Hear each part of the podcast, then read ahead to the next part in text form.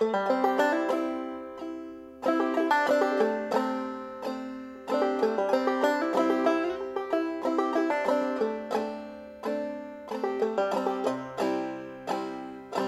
and child, come with me.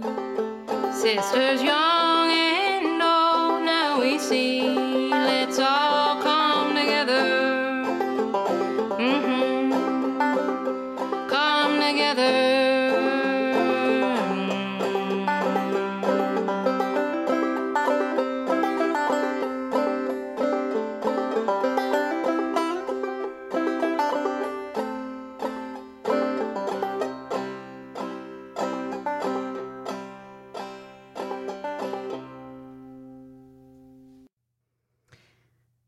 Thanks for joining us. You're listening to the FemSouth podcast, and I'm your host, Lee. This episode is about the topic of financial feminism. And hopefully, if all goes well, this will be the first part of a two-part series. This is not a podcast about financial literacy 101. So if you're expecting to learn about debt management, investment, saving for retirement, or planning for a house, then this is not the podcast. Plenty of books are out there that provide this information written by and for women. In fact, our book club read Clever Girl Finance by Bola Sukumbi, and there's other books out there, even with the phrase financial feminism in the title. So there's plenty of information that I do recommend that you go and seek if that's where you're at in your journey with finances.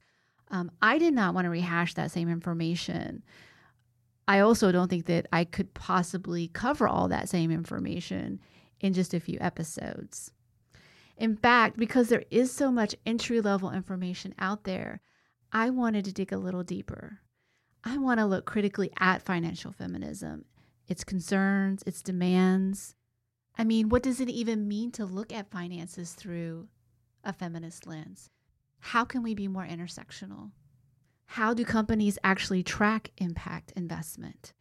I wanted to look critically at whether or not these marketing campaigns and slogans being touted by big companies and influencers that are capitalizing on the women's movement can actually deliver what they promise.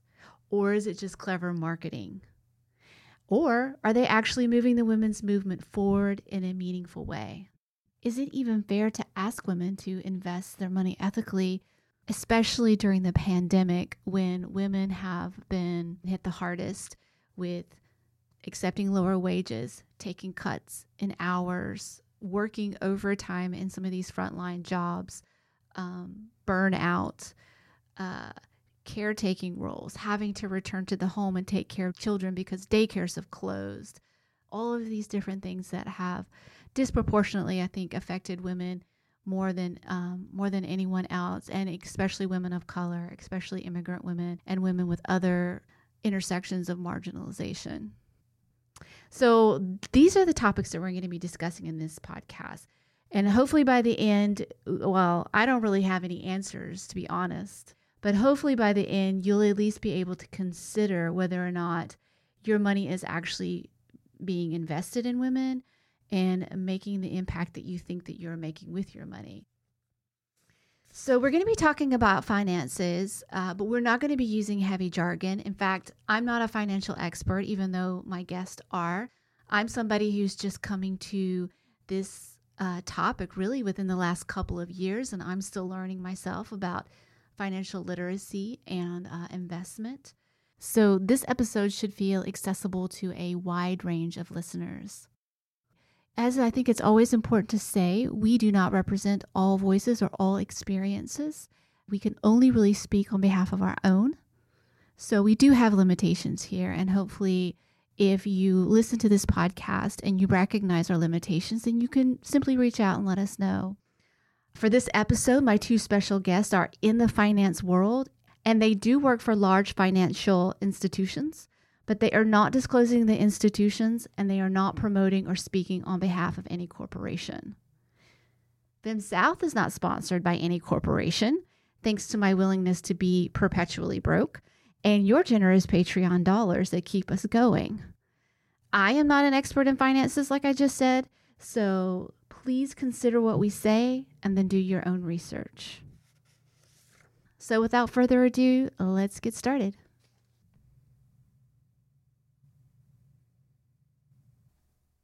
Today we're going to be talking about financial feminism, and I have two special guests with me, Rosalind C. Spahn and Kat Williams. So let's just jump right in. Kat and Rosalind, maybe you can tell our guest about yourself, going with you, Kat, first, if you want to. Hey guys, this is Kat Williams. I've been working in the financial realm for about 8 years now for a large U.S. bank, and I work in risk management, and I have a background in commercial underwriting and financial analysis and the corporate and commercial banking world. There you go. Hi, all. My name is Rosalind. I work for a unnamed Fortune 100 company, managing financial planning and retirement products, general financial services industry.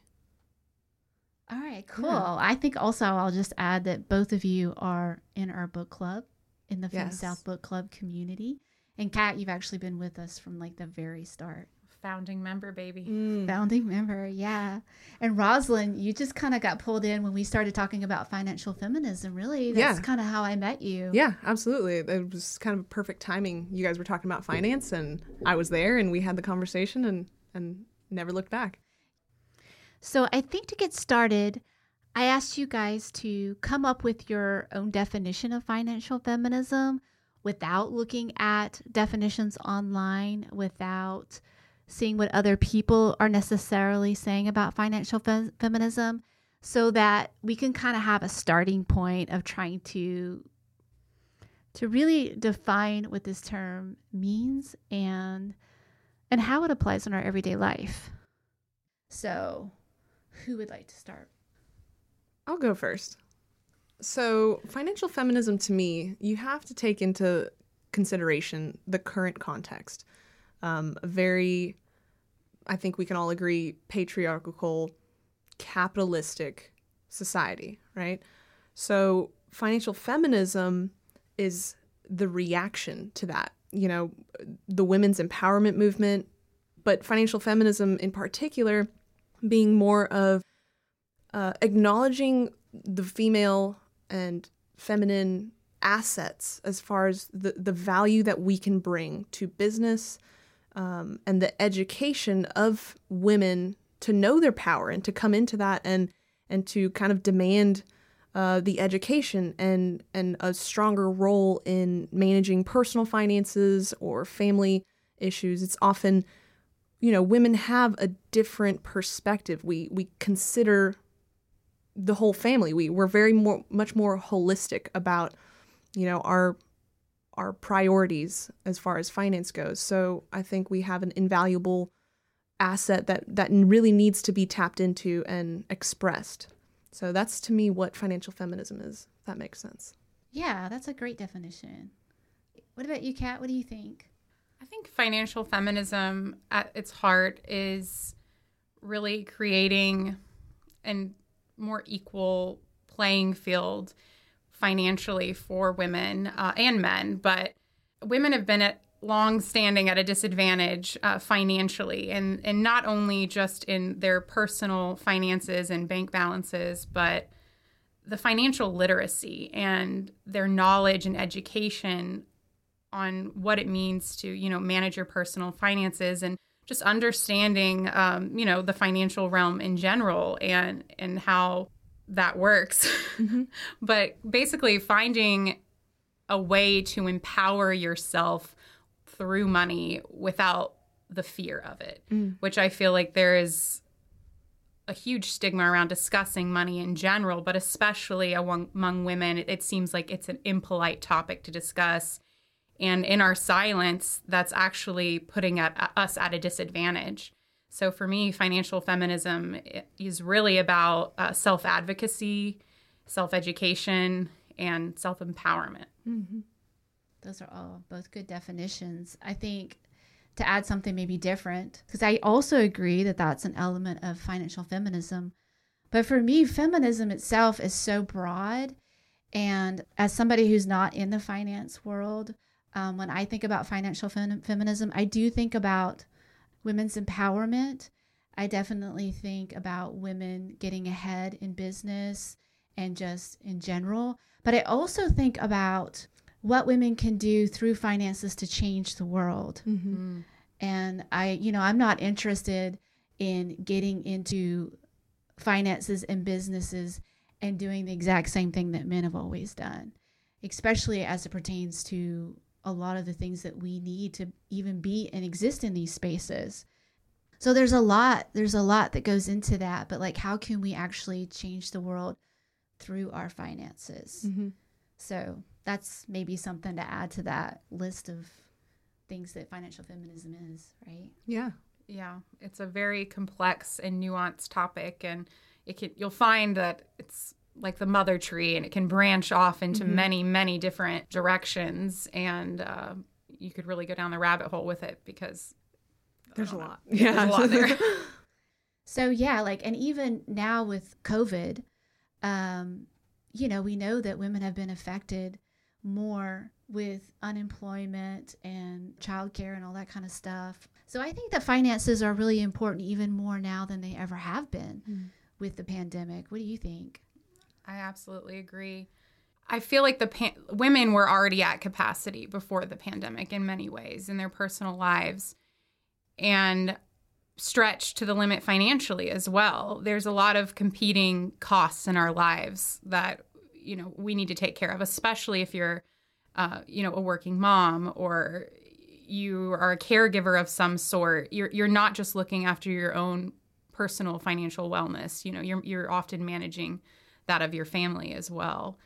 And with the pandemic, you could really go into talking about different directions about it. A lot of people have been affected by unemployment, losing their jobs, or having to take pay cuts because the business that they're working for can't afford to keep them at their regular full-time salary. And so having to accommodate and adjust, your budget for that, not to mention the fact that inflation is growing at a rapid rate right now. So 7%. Yeah, 7.5% in one month, I read in the New York Times yesterday. I think that's the highest rate of inflation since 1982, which is also an alarming fact. But all those things combined, I mean, it's harder to make your dollar stretch at the grocery store. But add to that the psychological impact of the pandemic, especially, I'm just going to speak as a working mom.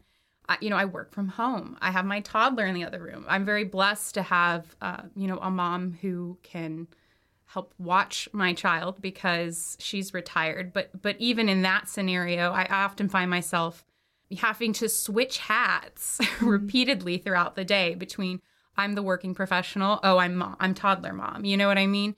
And that psychological switch is a hard thing to manage. And I'm often on WebEx calls with other women in my company who, a toddler will burst into the room. Mm-hmm.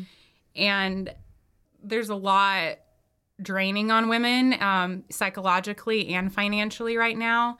And I know a lot of women have struggled with finding affordable childcare, especially with daycares closing left and right for a few days if a child's been exposed in the classroom. And all of a sudden, I feel like the women have often had to take the burden, even if you do have a partner or a husband that is also working and helping take care of your child. I feel like a lot of the times the burden is really shifted onto the woman, whether it is self-imposed or just expected, of you're going to accommodate your schedule to make this happen. And I worry that that's, going to set back some women in their careers as they're continually asked to make these micro sacrifices day after day.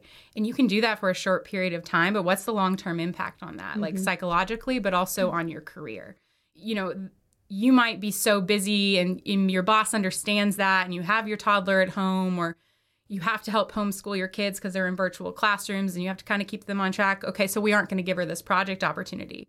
But your male counterpart might not have, his wife's taking care of his kids, so he can step up. And they think there's a longer term impact that we won't really see until we get further down the line. And, you know, we're about 2 years into this, right? Mm-hmm. So it's probably starting to show now, but there's also the huge aspect of burnout. Mm-hmm. Like, you do reach a limit and you can't do it anymore. You're like, I can't. So what does that look like? And you set yourself back in your career. Mm-hmm. You're setting yourself back financially. Yeah. Yeah. If I can piggyback off of that, I feel like women tend to be the sacrificial default. You know, if something needs to happen, then we're going to be the ones to take care of the family or change our lifestyle in order to, you know, adapt. Mm-hmm. Also, I think a good thing to think about is the careers or the jobs that have been affected by the pandemic. A couple of them being teachers, educators. Of course, there's a lot of men in education, but a lot of teachers are women too. And then healthcare, a lot of nurses are super affected, and talk about burnout as far as that goes. And then on top of that, being able to manage the family. Oh, school closed for a week, and they'll just do that randomly because, you know, it's a pandemic, okay? But adapting to those quick changes, like who's expected to make those sacrifices? And I was trying to think as you were talking, Kat, like why were the default of for sacrifice and changing our lifestyle, and part of it might be in pregnancy, because, you know, obviously we have to carry the child, and then okay, you're out of work for however the months in that pregnancy, so then you're going to be out of work for taking care of the kid, and it's just logistically, I get it, but then that becomes the standard, right? Then that's our norm. And then how that affects culture, because we're making those sacrifices and we're adapting, then we have less of an impact. And instead of making the culture fit us, we just fit what we have to, you know what I mean? So we're kind of minimizing ourselves and our impact. Whereas if we really tapped into what advantages, what perspectives we have that could, you know, change the world, then instead of like minimizing our impact. That's kind of where my brain goes with it. But yeah, COVID has been a real struggle.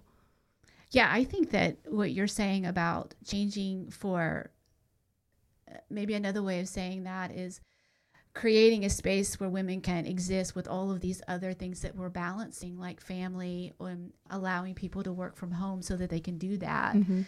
Those are things that we're starting to like see more of because of the pandemic. Mm-hmm. So that could be considered maybe a positive thing mm-hmm. for those that have been able to work at home. Another thing, though, is that women are typically taking lower paying jobs, and a lot of these frontline jobs that everyone is commending everybody for stepping up and doing so well during the pandemic are also the lower paying jobs. Mm-hmm. Mm-hmm. And so I think that's something definitely to talk about, especially as we start talking about how women become financially more independent and what they do with their money to grow wealth. Mm-hmm. So do they actually even have a job that pays well enough? Mm-hmm. And so on a national level, we're starting to pay more attention to that. So, I mean, talking about the pandemic and how so much has changed in the last couple of years is definitely important because, I mean, what are women doing with their money now? I read that women are actually putting more money in investment now because they realized that they had to have money saved to go through something like this. Mm-hmm. And for those that didn't, of course, it's like, oh, crap. Mm-hmm. Now I have to turn around and make sure that I have emergency money, a certain amount of salary, if you can even save that. I mean, that's even if somebody can save and put money aside. I actually got laid off last summer. I believe it was, no, summer before last. It was 2020. It was August 2020. The ironic thing, I had just been promoted in July, and then come August, I got laid off. And my company was very helpful in trying to find me another position internally, and I had some resources available there. But that really shook me. It scared me because I didn't have an emergency savings account. I had a 401k somewhere mm-hmm. that I hadn't looked at in 2 years because I was busy with life. And I think that's also the risk of being so busy all the time. I'll do it later. I'll think about mm-hmm. it later. Okay, tomorrow, next week, next month. That's my resolution, 2023. Mm-hmm. You know, and you're always putting it off. But if you always put it off, it's never going to happen. And I feel like that is really applicable for not only your financial personal budget, but also investing, because the power of money and compound interest, you will never make as much interest on your money if you don't start now versus if you started 5 years from now. So the time is now, and time is of the essence, and you don't want to scare people with that, but it's the truth. And if you're avoiding it out of a place of anxiety and fear and ignorance, like, I just don't know where to start, I just don't know how, you're letting that fear fuel your procrastination. And that's ultimately hurting your income potential in the long run. And not only just income potential, we talk about income potential in this kind of, nebulous term, but what does that mean? That was like, oh, I want to get out of this apartment. I want a home for my children one day. I want to quit spending money on rent, lining my landlord's pockets for his, 20 plus multifamily buildings in this city. I want a piece of the land of my own. I want to be able to live the life I want and I've dreamed of. I want to, send my kids to college, or not even that, just summer camp. Like, I wanted to go to horse camp when I was a kid, but that was just not in the budget. But if you want your kid to go to horse camp, you need to think about it now, because those things, unless you have a very high income, a high paying job where you have the financial flexibility to just, drop money on that, it's something you need to plan for. Without a plan, you kind of don't have a map for where you want to go and how you're going to get there. Yeah. And for the average person, you need that plan. Yeah. And then I think about like women, going in and out of, hey, we had a kid, so we got to do that. And then going back to work after that, that time gap that you're not contributing to a 401k, not earning income is really affecting the woman, and I can't tell you how many cases I've seen that, a couple gets divorced and she has nothing because she was prioritizing the family and supporting him to earn for the family. But when the circumstances change, not only is she left without resources, but now she doesn't have the education or the confidence to tackle that new position that she's found herself in. So, yeah, talk about a tricky balance. And then I was also thinking about what are the things that women have to purchase that men don't? Feminine products, like, we have pink tax. We have so many more expenses, and how culturally acceptable is it for a guy to wear the same t-shirt for weeks, but for a woman, oh my gosh, she wore that outfit, like I saw her wear that last week, like how taboo is that? So we have all these, like, we don't have the luxury of the Steve Jobs turtleneck. Yeah, dang it. Exactly. And we have to do the makeup and all these things to keep up with culture. So for women, we really have to consciously go against the status quo and be like, screw that. I'm doing it my way, regardless of what other people think and what the culture thinks. And whether you want to believe it or not, your appearance really is impactful, especially working with the public or in a corporate environment or in an office environment. Women are constantly being judged by our appearance, and that's not fair, because the standard is much more rigid for women than it is for men in general, I'd say. I mean, I think that there is an expected standard of grooming for everyone, but how much more time does it take to reach that standard?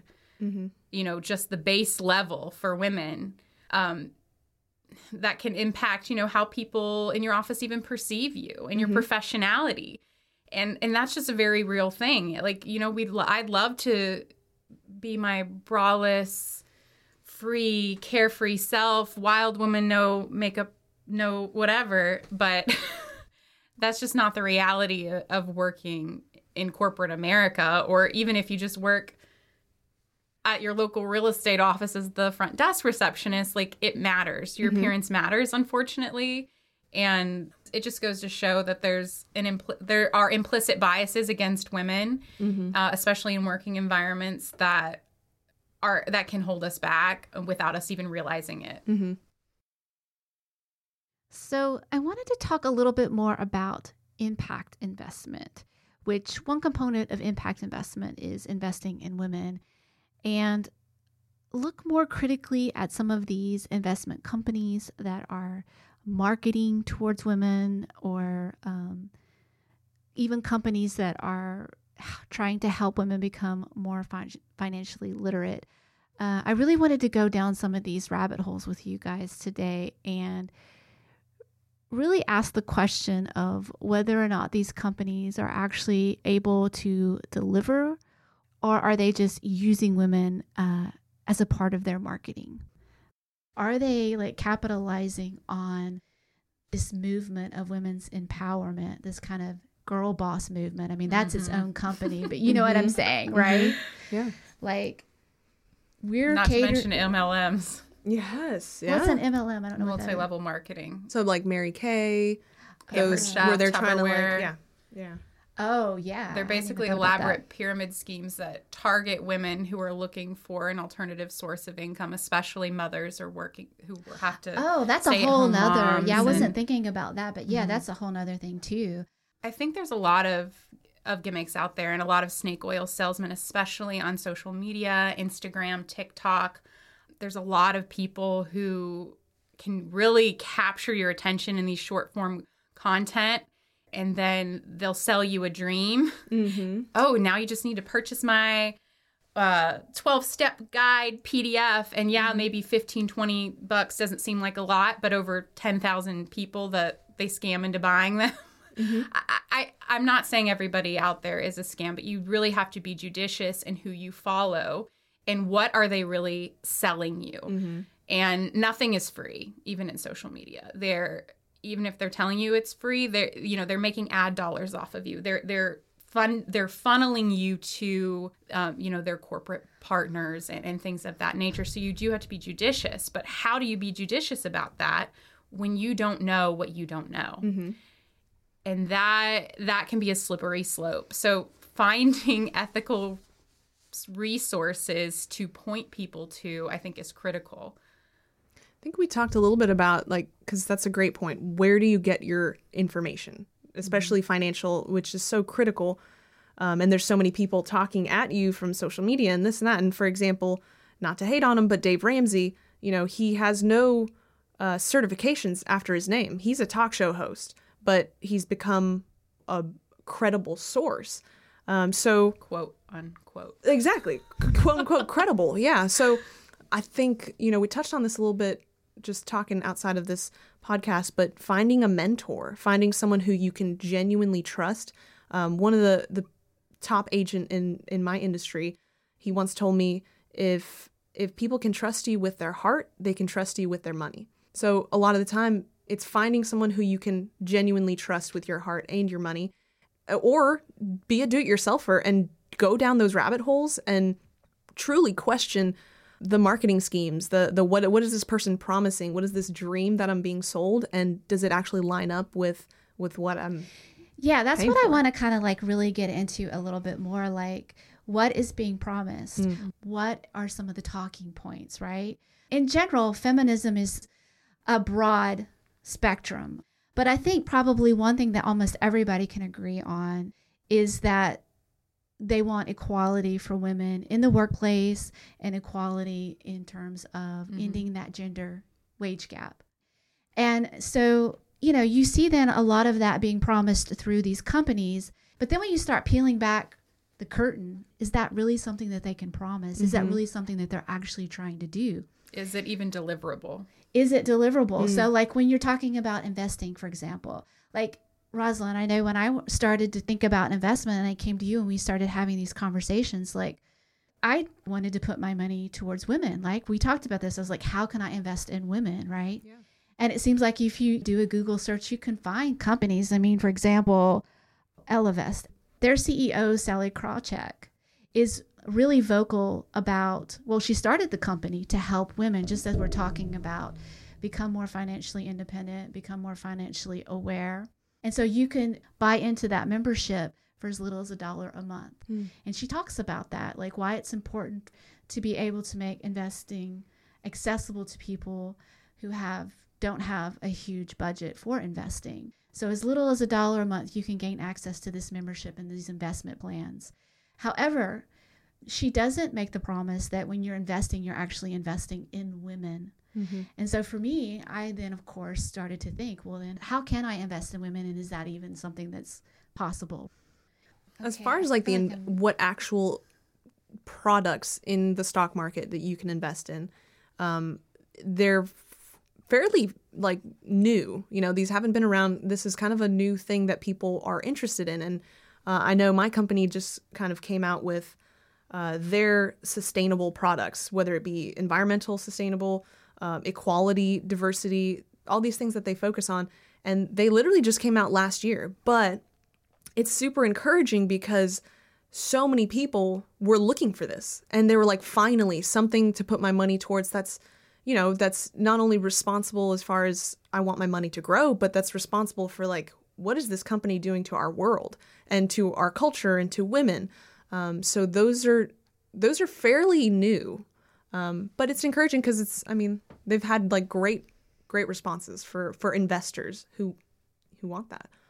Yeah. And so, I mean, I do think it's encouraging, but I think also it could be a place where people still don't really know if they don't look what they're investing in. No doubt. And any company can slap a label on it saying that they're investing in women. But for example, I was looking at some of the companies on this one particular mutual fund that was supposed to be for investing in women.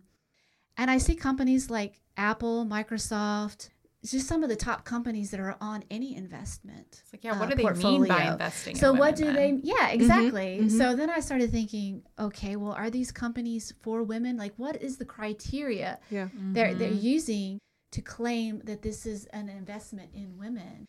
Which then sent me down the rabbit hole of looking at the data behind it. Yeah, the data behind it. Like, for example, Morningstar's Women's Empowerment Index. I saw when I was looking at some of their criteria, one of them is the gender wage gap. But when you look at their breakdown of the criteria that they have to meet in order to say that they are investing in women, there's a NA next to gender wage gap. And so then I started looking for how they actually gather their data, which is from a company called Equileap. Equileap is a company out of the Netherlands, and it has put out the 2021 global report that tracks the status of gender equality in the top 100 companies in the S&P 500. And so they do have all this criteria that they use, and you see these really alarming stats. And one of those stats is that only 9% of companies are actually publishing the information on the difference between their salaries between men and women.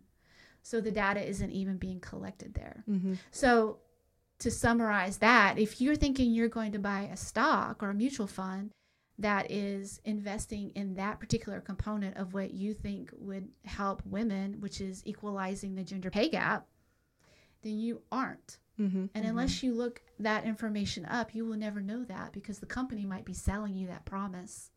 Right? Yeah. In some other kind of language you might be thinking. And you're just trusting that they're good for it.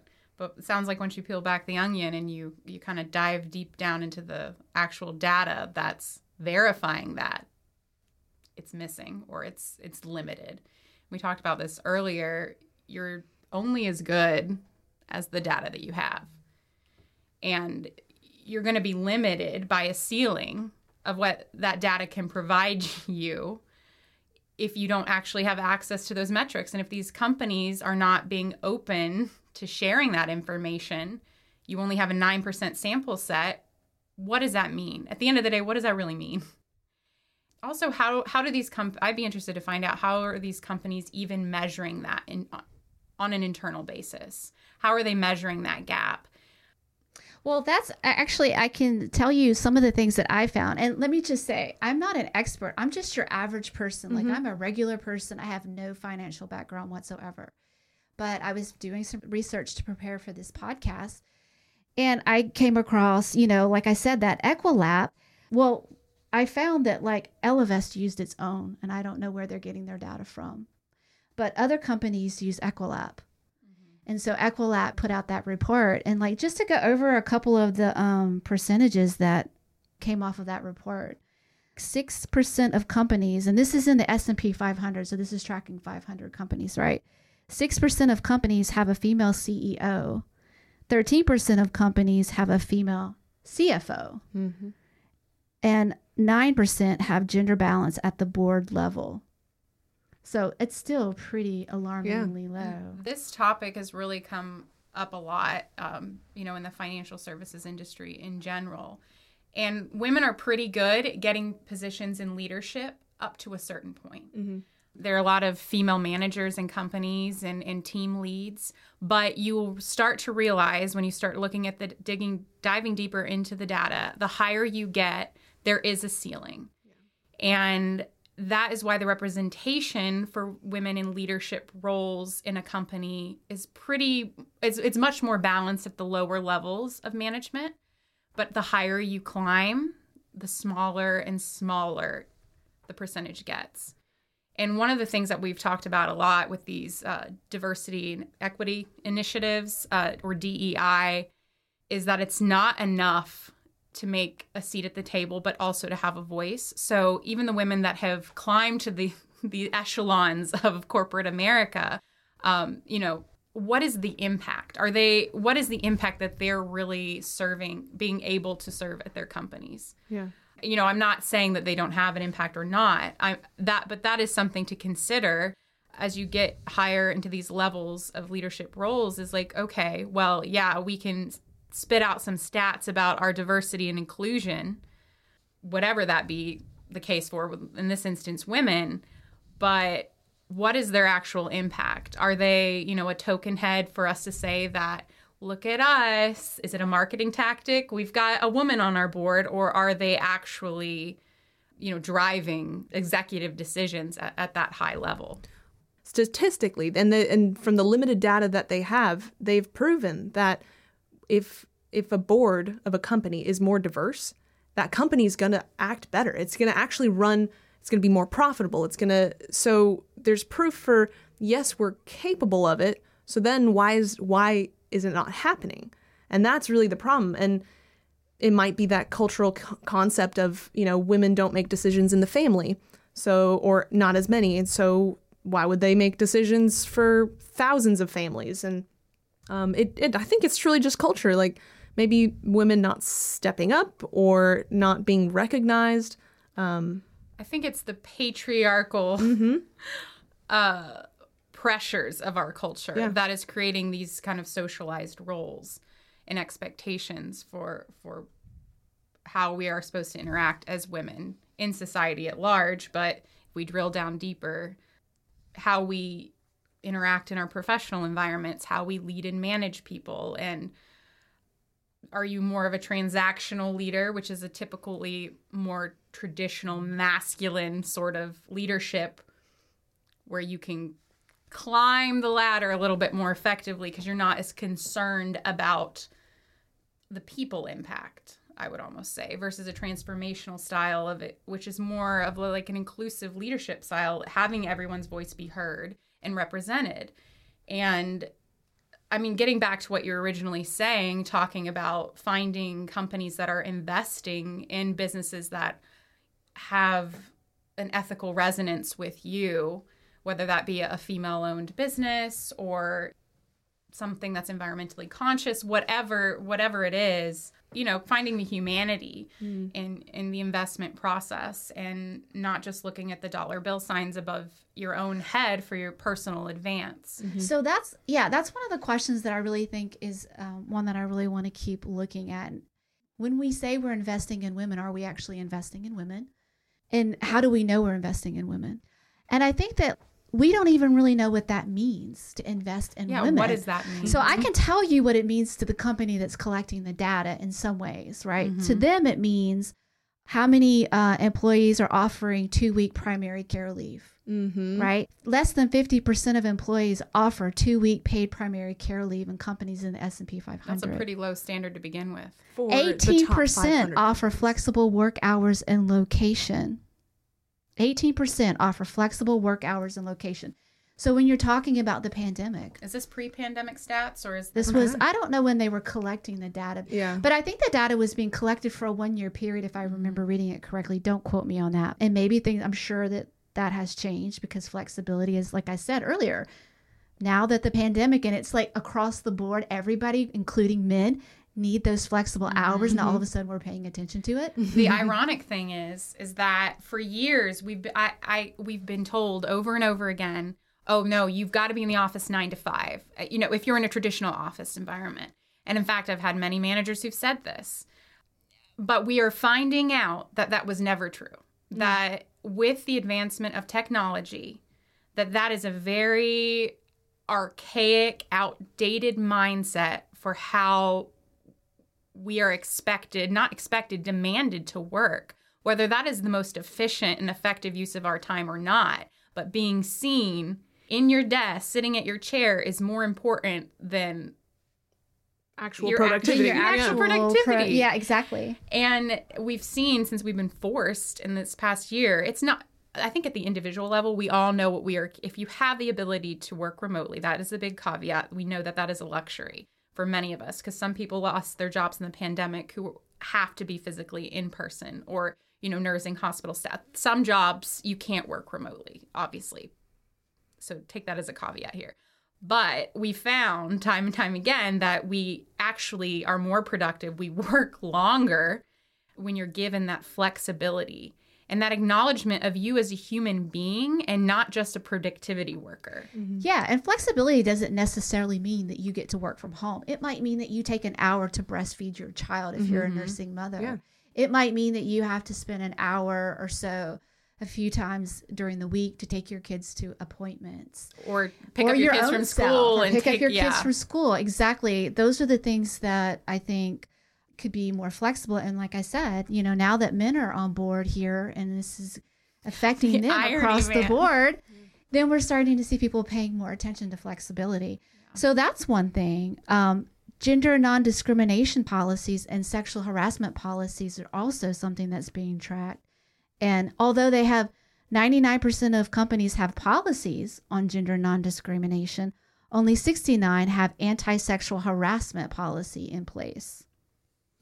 Also, you have to think about the retribution aspect if you do report something to HR. And if you are working in a very large corporate company that has an HR department that's located in, you know, New York City, and you live in Daphne, Alabama, maybe that has more impact, that they're actually going to follow through with their policies, and that they are not going to be allowed to kind of dole out retribution against you for reporting them. But you'll see in smaller and smaller companies that is not the case. Right, because they don't have a department. They don't have a department. Joey over there knows Tommy. Yeah. And what happens when the department is full of men, given the fact that most sexual harassment cases happen? I don't have a statistic, but we can probably all agree that most sexual harassment cases happen to women. It doesn't have to be overt, and it can be subtle, and it can still create a very uncomfortable environment for the women in the office, or, you know, at XYZ job. It doesn't have to be, I actually looked up your skirt. It can be making subtle comments and kind of making it, oh, it's just a joke ideas. And then you're making women feel unsafe, but they're almost gaslighting themselves into being like, oh, well, maybe it's not really worth reporting. I mean, he makes those kind of jokes all the time. He does it to everybody, but that's not okay. And that kind of behavior I'm finding in 2022 is still very much pervasive, versus the overt sexual harassment still happens. But I think that you find that more still commonly fairly acceptable when you get out into these smaller office environments, or smaller, you know, individual franchise locations, or whatever it may be. Maybe that doesn't fly at corporate, but the farther you get away from headquarters, I feel like the standards loosen. But creating that kind of unsafe environment, you know, even though in the subtle ways, is very draining. Is it possible for us to even know, though, that the companies that we put our money towards, how they, you know, handle that? That's the issue. It's like, we want to invest in women. We want to be equal, but you're dependent on the data that they're independently providing. Exactly. Right. Exactly. You are. And all of this data that's being collected that I'm reading off to you from Equileap, all of this data is only collecting data on women. That's it. So when we talk about what you were saying with the DEIs, can you also say what the DEI stands for? DEI is diversity, equity, and inclusion, and it's been a hot topic in the financial services industry, but also kind of industries-wide in the past couple of years, which is very encouraging. But you can have a DEI initiative. You can say all you want, but what does it look like in action? You almost wonder, is there a third-party auditor that can come in and kind of assess these things independently? Because you can say that you're doing the right things all you want. And if it's self-reported, who can tell you that you're doing differently unless some social movement arises from the TikTok groundworks, you know? But I would be very cognizant and hesitant to rely strictly on things that are relying on public perception, which is marketing and advertising. But that's the exact You're selling thing. Me the dream, but are you living it? Yeah, but that's the exact point I'm trying to make with some of these companies that are marketing themselves as investors for women. Because are they selling you the same thing? Is it just a storefront? When you start to dig down into it, what are you actually spending your money on? I think a really easy and public way to see that is who's on the board. If there's not a woman on the board, then you can... Or if there's only one. Or if there's only one, just as the token female, then you can almost guarantee that they're not living what they're marketing. And you should be able to see who's on a board of any of, especially those larger companies. That's a really easy... Yeah, do they reflect the community? Does their board reflect the communities that they're saying that they're representing? Exactly. Because if you don't, even you can have the best intentions in the world. But as a white woman...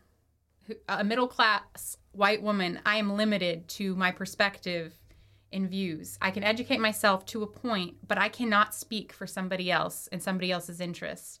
I cannot speak for a woman of color and the things that are her top concerns and things that she wants to see and things that are important to her in representation, just like, you know, a board of 12 white men or 8 white men, 1 black man, and 1 Asian woman can. That you're limited. If your intentions can only say so much if you're not actually following through and showing that you mean it. And that means inclusion and equity at the very top echelon. Exactly. Yeah, and so that's why I think, like, when we talk about financial feminism, it's important to talk about intersectional feminism. Like, what does intersectional financial feminism look like? Because I feel like it's not enough to just stick a woman on the board. We know white women, they can be complicit. They can create policies that are harmful, as we see in Alabama with our own governor who has horrendous policies on women's reproductive rights. You know, we know that just sticking a woman on the board isn't enough. Yeah, and that's a good point. Like, the board is one thing, but CEOs and CFOs, that, like, who's actually making these decisions? If you see a woman CFO, then you know that company is probably taking into consideration a lot more women's aspects than not. But a board, like you said, you could fluff up a board by having one token female, and she doesn't really, you have 8 other guys outweighing her vote, so does it actually make any consequence? Or is she actually even pro-feminine? Right. Yeah, you know, that's what I was thinking. It's like, especially with older generations where you kind of had to play by the rules that were set. And you were fighting an uphill battle to even get to a position of leadership, to be taken seriously, that you have to play it by the rules, by the man's game.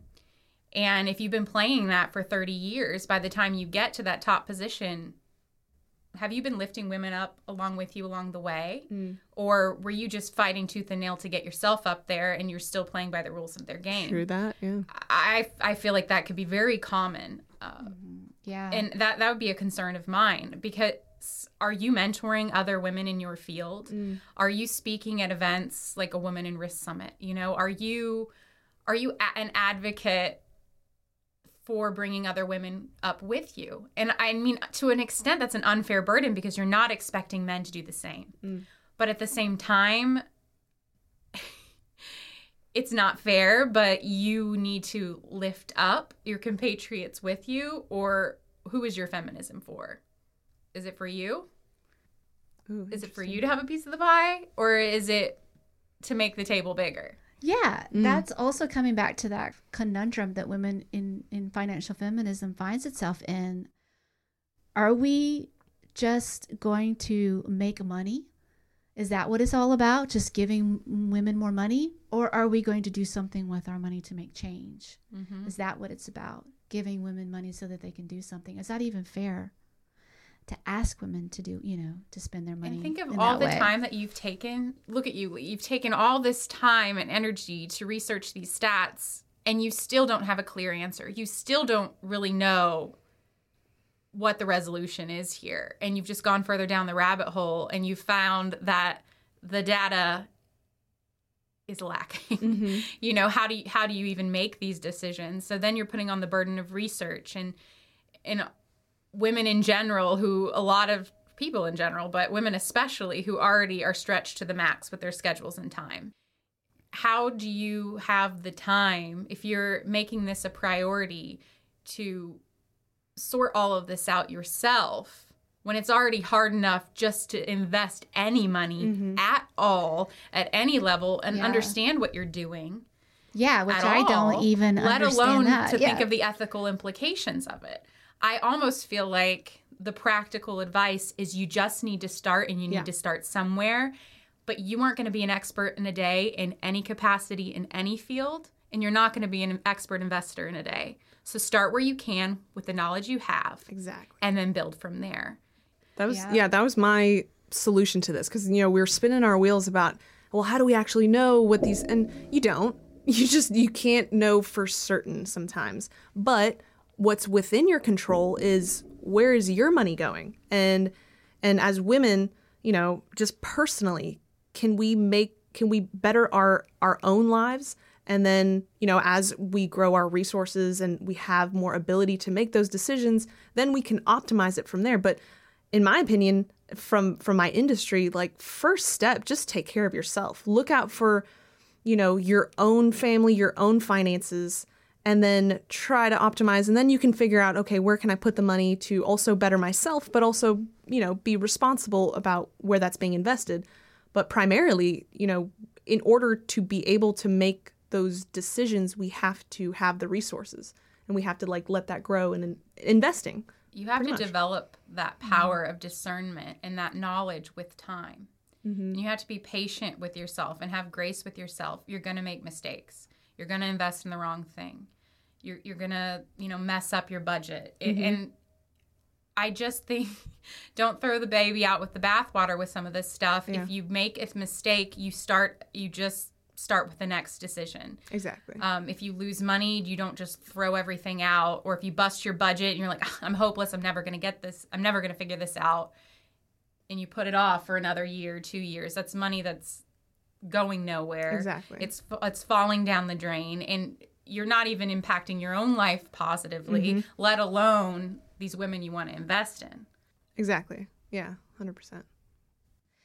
I think that's perfect advice. I think that's kind of what I have done. I just started with a little bit of money I've had. Like, I just literally started with, I think, $50, putting it in a Roth IRA. Mm-hmm. And then I slowly, incrementally started to increase it. And I'm still not maxing it out because I can't afford to right now as an adjunct instructor getting paid so little. Mm-hmm. But I still think that we can be conscious of this. Like, I think the more people that talk about and demand more from these companies, that's going to hopefully change the industry.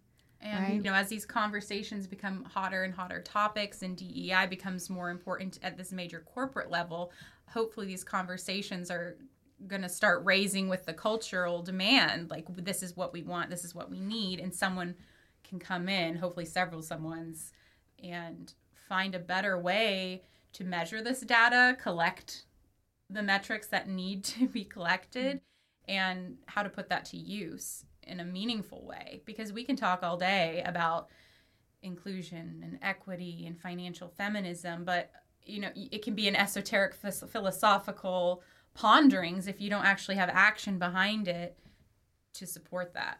But on an individual level, you are limited to what you can do, unless this is your passion and that's your niche and you're going to fill it.